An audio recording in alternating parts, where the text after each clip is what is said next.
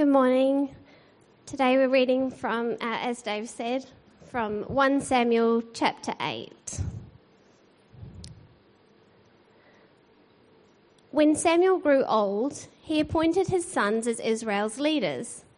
The name of his firstborn was Joel, and the name of his second was Abijah, and they served at Beersheba. But his sons did not follow his ways. They turned aside after dishonest gain and accepted bribes and perverted justice. So all the elders of Israel gathered together and came to Samuel at Ramah. They said to him, You are old, and your sons do not follow your ways. Now, appoint a king to lead us, such as all the other nations have. But when they said, Give us a king to lead us, this displeased Samuel. So he prayed to the Lord. And the Lord told him, Listen to all that the people are saying to you. It is not you they have rejected, but they have rejected me as their king.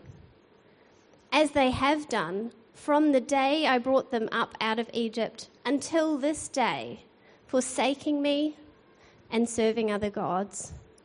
So they are doing to you. Now listen to them, but warn them solemnly, and let them know what the king who will reign over them will claim as his rights. Samuel told all the words of the Lord to the people who were asking him for a king. He said, This is what the king who will reign over you will claim as his rights. He will take your sons and make them serve with his chariots and horses, and they will run in front of his chariots. Some he will assign to be commanders of thousands and commanders of fifties, and others to plough his ground and reap his harvest, and still others to make weapons of war and equipment for his chariots. He will take your daughters to be perfumers and cooks and bakers.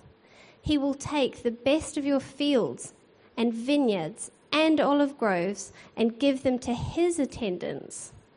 He will take a tenth of your grain and of your vintage and give it to his officials and attendants, your male and female servants, and the best of your cattle and donkeys. He will take for his own use. He will take a tenth of your flocks, and you yourselves will become his slaves.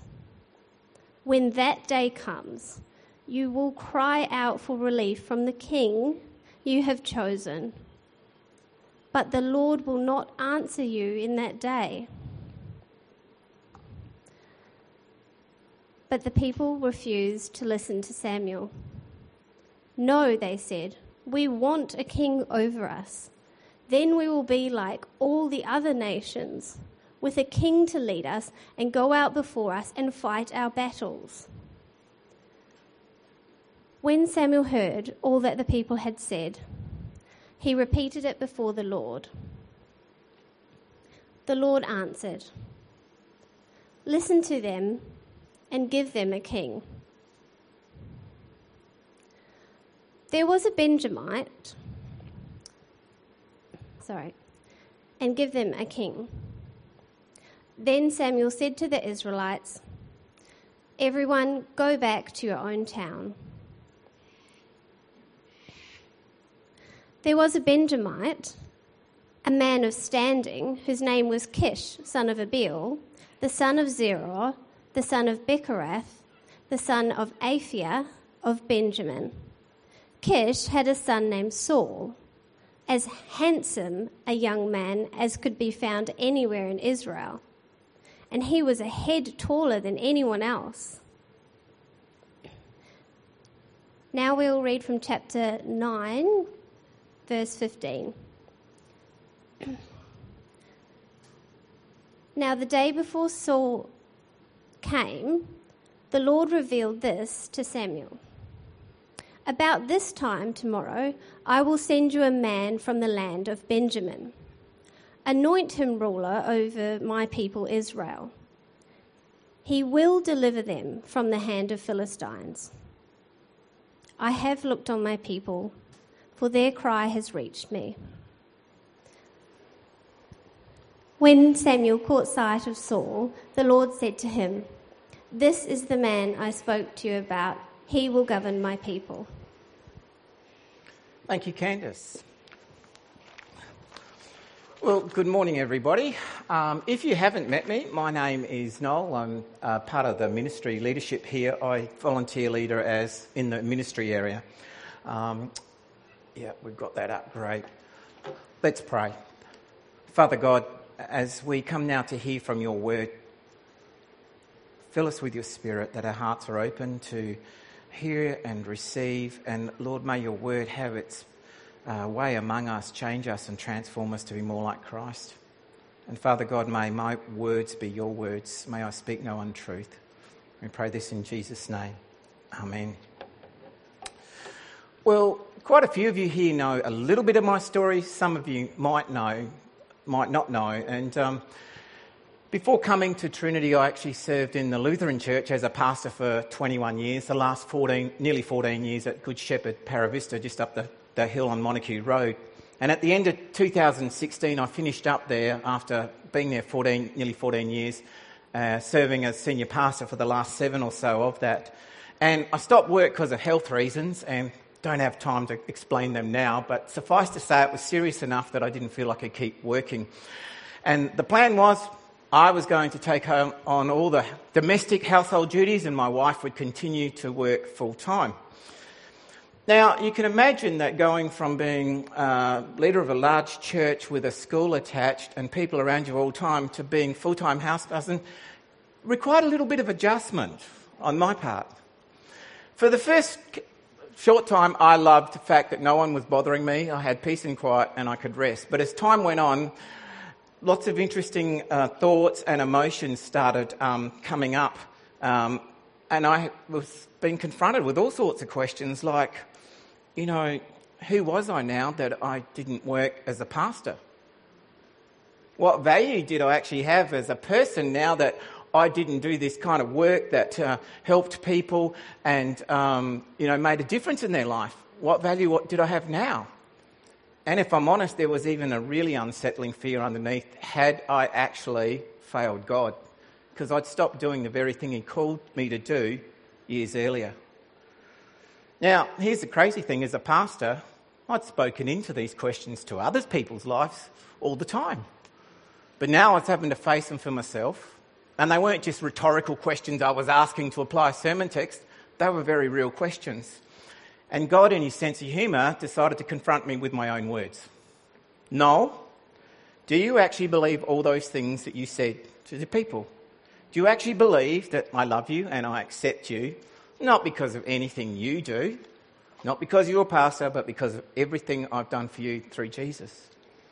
Noel, do you believe your value has nothing to do with what you do as a human being and produce, but everything to do with that you're my child and I've claimed you? Do you believe that I'm enough for you? Do you believe that what I promise you in Jesus is enough for you? You know, I think that's a question that we all wrestle with in our faith journey at some time. Is God actually enough? Whether it be to do with purpose and meaning and significance in life, or is God enough to get me through this next challenge I face? And as we look at the Bible reading today, I think this is the question the Israelites were facing. Now, to be fair to them, they were facing a much bigger challenge than I was. They were facing the threat of an invasion by the Ammonites. So that kind of puts my little self absorbed thoughts about self worth and value into perspective. Um, so, this is what they were facing, and that kind of threat wasn't anything new for the Israelites. Um, but why it was on their minds now is that their leader, Samuel, who had successfully led them against previous invasions, he's getting old. And they don't have any successful leader in place to follow on. Uh, Samuel had tried appointing, appointing his sons, But we're told then that um, it didn't work out. They didn't have his in character or integrity. And so we said his sons did not follow his ways. Whoops. His sons did not follow his ways. They turned aside after dishonest gain. They accepted bribes and perverted justice. The elders were right to be concerned, weren't they, about what was going to happen after Samuel died. Now, as you read through the history of Israel up to this point, you see a pattern emerge where the nation of Israel is um, threatened, oppressed, even enslaved by another nation. And then God comes to the rescue, usually by raising up a leader who leads them out of this threat. And you can actually trace this back to when Moses led them out of Egypt. So, with Samuel's impending death, you'd think, with that in mind, that the natural question would be who's God going to raise up for us this time? Who's, how's God going to come through for us now? Or to frame it in that question about is God enough? Will, how is God going to be enough this time to deliver us from this looming threat of the Ammonites? To me, that seems the obvious question. Yet, based on what the Israelites ask, or de- maybe more so demand from Samuel in our reading today, it would appear that if they did actually ask this question, they concluded, no, God isn't actually enough. And why do I say that? Well, I say that based on what they ask for. And that's my first point. That is, when God is not enough, we add something. Look at what they demand from Samuel. You are old, and your sons do not follow your ways. Now appoint a king to lead us, such as all the other nations have. They doubt, seriously doubt, God's going to come through for them. He's not going to give them a suitable leader. So they demand a king. And they don't demand just any old king, but they say one like the other nations around them. When we doubt God is enough, we're always tempted to add something to the picture. And we go, what am I going to add? So we look around at the world around us, we look at the wisdom of the world, and if that seems to fit, we put that into the equation. And the Israelites looked around and go, how are the other nations dealing with this threat of, of being conquered? And they go, they've got a king. That's the answer. And they go, Samuel, give us a king now. As we see later, a king wasn't necessarily the problem, but rather the kind of king they were asking for. And we do the same.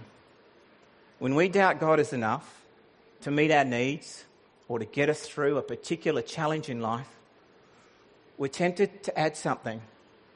And often, what we add, when you look at it by itself, there's nothing wrong with it. But it's the way we use it to fill the gap that we think God's leaving. You know, when we doubt that God's plans and purposes are enough to satisfy us, we add the pursuit of something like, say, a career, or it can be the pursuit of material possessions, or the pursuit of a pleasurable experiences. Nowadays, there's the whole thing of you got to, you know, go experience life to the full, travel the world. That's what's going to make your life meaningful. Or the pursuit of a relationship. And none of these things, as you look at them individually, are necessarily bad, but it's the way we use them to, in place of God, to give our lives meaning and purpose. And I've got to confess, that was what I was doing with my work as a pastor. I thought my value was connected with what I did, not what God said about me. So you take away the work, and suddenly I felt useless. When we don't trust God is enough to meet our material needs, we try and add to what God's given us. Well, actually, we don't add, we keep. We hoard what He generously gives us, and we don't want to give any of it away because we think, what if I need it? Rather than trust that God will give us enough. The other thing I think we always add when we don't feel like we've got enough is worry.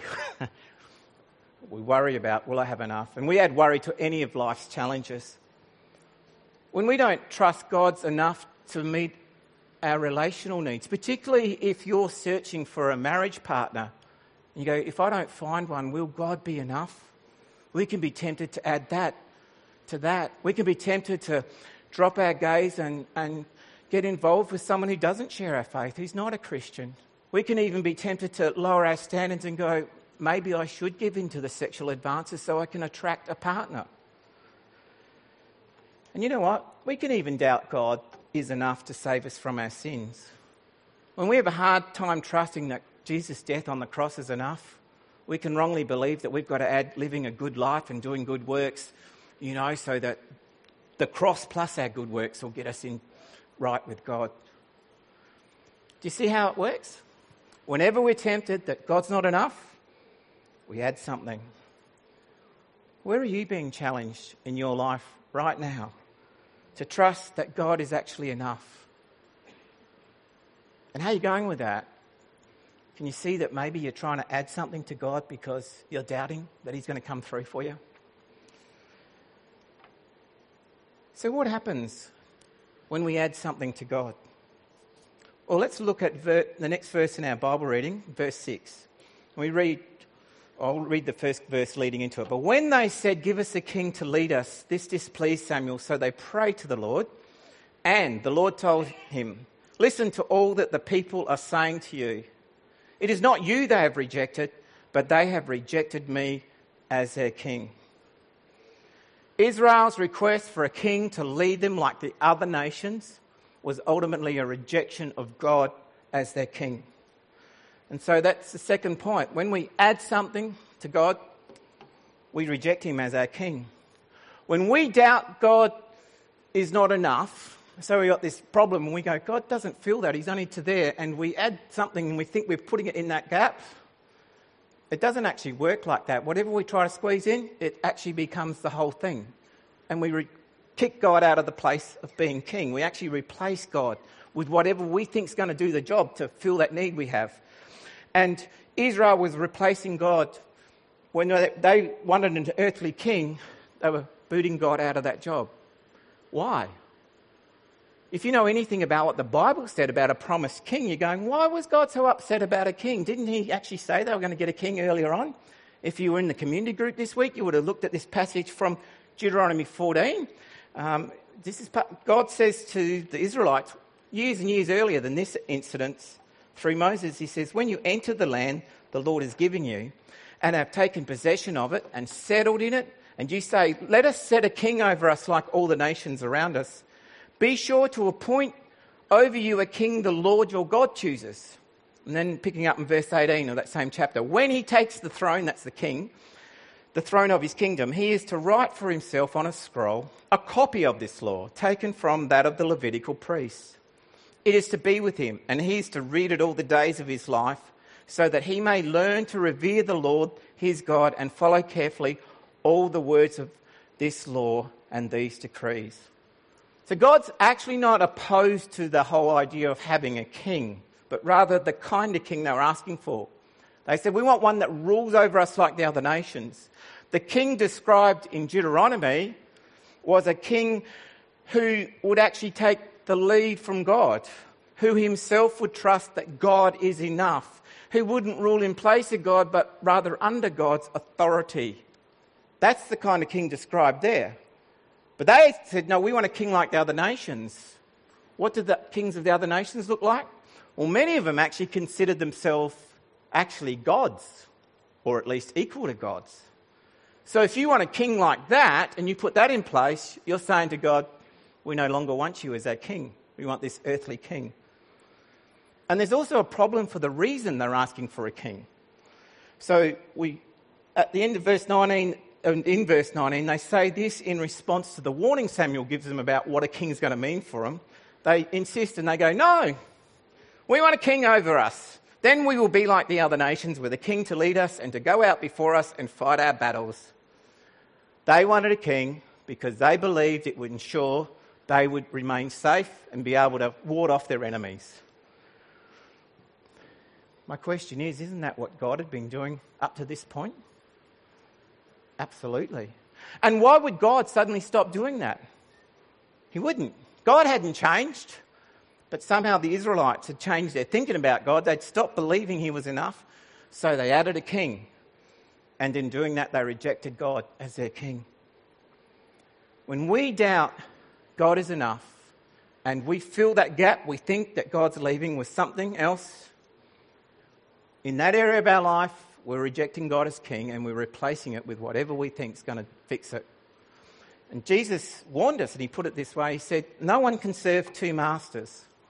Either he will hate the one and love the other, or he will be devoted to one and despise the other. You cannot serve both God and money. When we try to add something because we doubt God is enough, invariably we end up serving the thing we add rather than God. We replace God. As Jesus says, it can be money. You know, it, when we doubt God's enough to give our lives meaning and purpose, and we go, I've got to pursue a career, we get a few years down the track and we go, oh, the career's taken over everything. God's been pushed out. It can be a relationship, it can be the approval of others, it can be the pursuit of a hobby, the pursuit of amazing experiences. We can even allow what we think is unimportant, the things we reach for comfort and security, to kind of push God out to help us through. You know, those things we reach for, like food and alcohol and drugs and shopping and online gaming, pornography. New thing that's come out, binge watching of TV series on Netflix. Guilty. No, yes.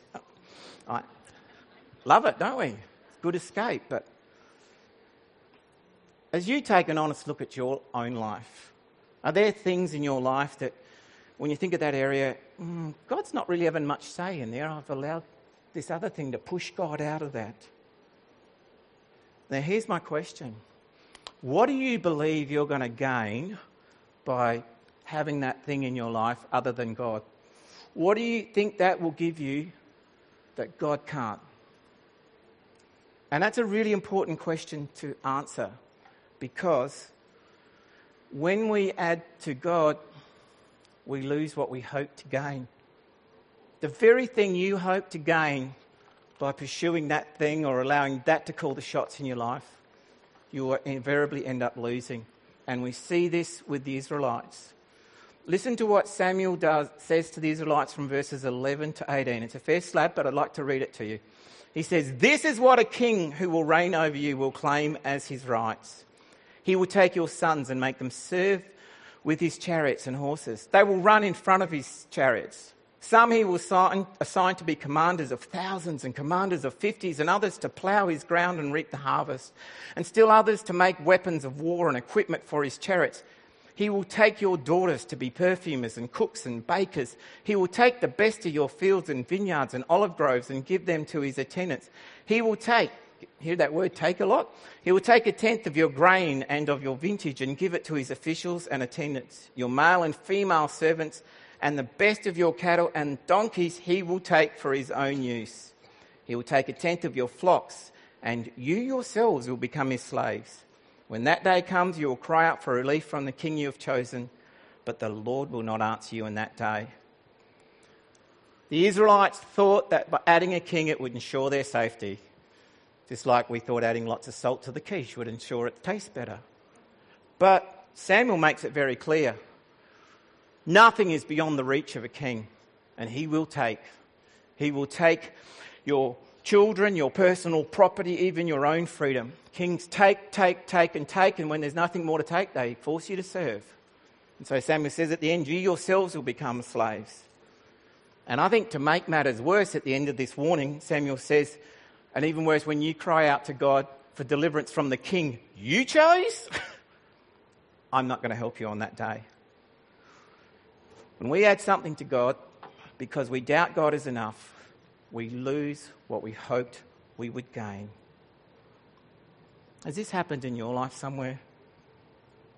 The thing you've added, the thing you added to your life, you think, oh, I'm going to just focus on my career. That's going to really make it my life worthwhile and meaningful. You've got a little way down the path now and you're going, this has become a master of me that I don't like. My life's terrible. We can probably apply a whole lot of other things to that question. So, what can we do when we doubt that God is enough? What can we learn from this? Well, I've got three things I want to suggest, and none of them are earth shatteringly new. But the first one is remember. When you're faced with the question, is God enough? Whatever you're facing, and you're tempted to grab hold of something to fill the gap, stop. Remember. Remember how God has come through for you in the past. Maybe remember, even remember how He's come through for others. Remember that. In Samuel, 1 Samuel 12, that chapter at the end of it, this whole section, the Israelites and the new king recommit themselves to serving God wholeheartedly. And at the end, this is the warning Samuel gives them. He says, Be sure to fear the Lord and serve him faithfully with all your heart. Consider what great things he has done for you. That last line, consider what great things he's done for you. He's saying, Remember, because that's the only way you're going to stick to serving God wholeheartedly and not adding something else into the mix. When I first uh, began a, a senior pastor in my last church, the first thing I had to deal with was find some staff we desperately needed. Key roles were vacant. And after two months of desperately searching and looking in a whole lot of different networks, I'd come up with nothing. And it was really desperate. I had no idea where I'd find the staff we needed. And so I prayed one of those prayers that maybe you relate to where you go, God, help! and I said, God, I feel, I, I, did bargain with God, sorry, I have to confess. I said, God, I feel you called me to this role, but I can't do it by myself. I need staff, and I can't see anywhere possible that this is going to happen. And I actually used these words. I said, God, it's going to have to be a miracle. Two days later, an email out of nowhere came from a high caliber, experienced person who was looking for a half time position to supplement another half time role he was doing. We met, interviews took place, they came on staff, and that person was an absolute godsend and came on full time a short time after that. And God actually provided the other staff over the next few months that we needed. Every time after that, I needed staff. I've got to confess, I often worried first. But then I'd remember and I'd pray, trusting that God would provide. When you're tempted to doubt God is enough, remember. Remember how He's come through for you in the past. Sometimes that can be hard to do in a certain situation. That's why we need each other. Part of remembering is coming together like this and remembering together. You, you mightn't have a specific thing that you can remember, but you can hear stories of other people or even stories from the Bible like we do here and remember how God's come through for others. Maybe He can do that for me. We need each other. We need our community groups to remember together, as well as your own personal reading of the Bible and prayer. And the second thing, I pretty much said it, is to pray. Remember and then pray. And I highlight this because this is where I think the Israelites went wrong. They were faced with a valid challenge what's going to happen after Samuel dies? But instead of praying, they looked around at the nations, come up with an idea, and demanded it. What if they actually went to Samuel and said, Samuel, we're really concerned. What are we going to do after you go? We've given it some thought. We think a king might actually work out, but can you seek God for us and let's see what his will is in this? Would have been a totally different way. When you're faced with a problem, do you find the solution and then pray God's going to help? Or do you pray first and listen and see what comes out of it? And the third one is wait. I was really blessed to have God answer that prayer in two days for staff. But believe me, in subsequent years, He made me wait a heck of a lot longer. And sometimes He didn't answer it, but then later you see it why. But God keeps us waiting. And um, I don't know about you, but I'm really impatient, and the longer God makes me wait, the more vulnerable I am to trying to fix it myself and push God out of the answer. And um, we can be really tempted to do that. Where's God asking you to wait in your life right now? Have you got a problem that need, you know, God, why haven't you helped sort this problem out? Maybe it's to do, maybe you're looking for a job, maybe uh, it's your health, maybe it's a relationship issue. What do you do when God keeps waiting, keep you waiting? I think you keep doing the first two points. You keep remembering, and you might need to do that with others, and you keep praying and keep your eyes fixed on God. I think one of the biggest confronting verses in today's reading for me was the one I read earlier, and it speaks about God's response to the Israelites after they chose a king. And um, it's this one. It says, no, actually, I don't have it up on screen. It's, it's verse 18. It says, When that day comes, you will cry out for relief from the king you have chosen, but the Lord will not answer you in that day.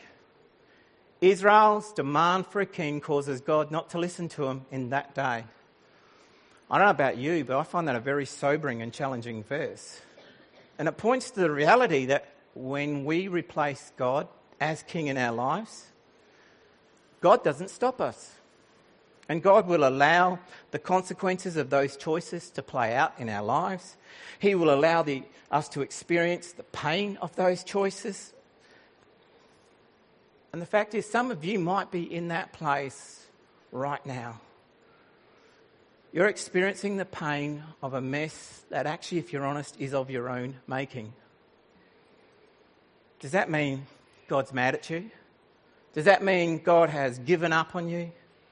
Does it actually mean God is punishing you? The answer is no. It doesn't. Just as God is enough to get you through any challenge in life, God's grace to you in Jesus is enough to bring you through the mess you find yourself in because you tried to replace him with something else in your life. God will allow you to suffer the pain of your choices, but he's not doing that to be spiteful or vindictive. Rather, he does, allows that to get your attention, to draw you back to his love and his grace. God's grace is so great that it can reconfigure and redeem the biggest messes we find ourselves in. I mean, look at what God does with Israel's sin of rejecting him as, you know, asking for a king and rejecting him as a king. Next week in chapter 12, we'll see that God firstly actually forgives Israel for this sin. He doesn't answer them in one day, but he definitely goes on and he forgives them. And then, through Samuel, God graciously actually gives the new king, Saul, and the people direction about how this new kingship can operate in a way that keeps God as king over them. Now, Saul doesn't do a real good job of this. And all the subsequent, just about all the subsequent kings struggle in some degree. Some are better than others. David was better. But what we see at work here is this truth that God's grace is enough to reconfigure and redeem. And God takes Israel's sinful choice and he actually reconfigures it into a saviour. See, the institution of kingship that we're reading about in these chapters paves the way for King David and then King David's descendant, Jesus. In the hands of God, even our failures and our tragically sinful choices can be completely remade into something new and redemptive by God. I mean, look at Jesus' death on the cross. Sure, it was part of God's plan all along. But when you look at it through this lens, the most hideous and sinful act that we could do, God reconfigured it. He used it as the ultimate act of forgiveness and redemption for all humankind. God is enough for whatever you are facing right now. God's grace is enough to get you through the mess you've made for yourself. God's grace is even enough to reconfigure and redeem it so he can work something out of it for his purposes. Perhaps there are some of you here today who are still not sure about all this God stuff, and maybe you're thinking, oh, can God really be enough? Well, I imagine if that's you, you're not here today because you had nothing better to do and you're bored. No, you're here for a reason. I believe God's prompted you to be here. You're perhaps searching, you've got questions, um, something's missing, something's not right. Maybe you're in one of those messes of your own making, wondering, how am I going to get out of it? Could God be enough? Well, why not give God a go? Why not try him? What have you got to lose? Invite God into your life and, and see what he does. If you need some help with that, certainly speak to me or Pastor Stephen after the service. Is God enough? Absolutely. And that's why we're going to finish with prayer, because He is enough and we're going to come to Him. And in this prayer, I'm going to include a time of silent reflection, because we've, we've touched on some pretty confronting things where if God's confronted you with something, hand it over to Him, confess it, ask Him to forgive you, so that you can experience the more than enough grace that God gives us in Jesus. So let's pray. Heavenly Father, As we reflect on what you've said to us through your word today, we confess that we're no better than the Israelites. We've doubted that you are enough for us. We've grasped at things to feel what we believe is missing. And we acknowledge we've rejected you as King and we've sinned. As we pause for a moment of personal reflection, reveal to each of us the specific ways we've done this in our lives. And um, I'm going to pause now, and as the Lord reveals things, just admit them to God and confess it and ask His forgiveness.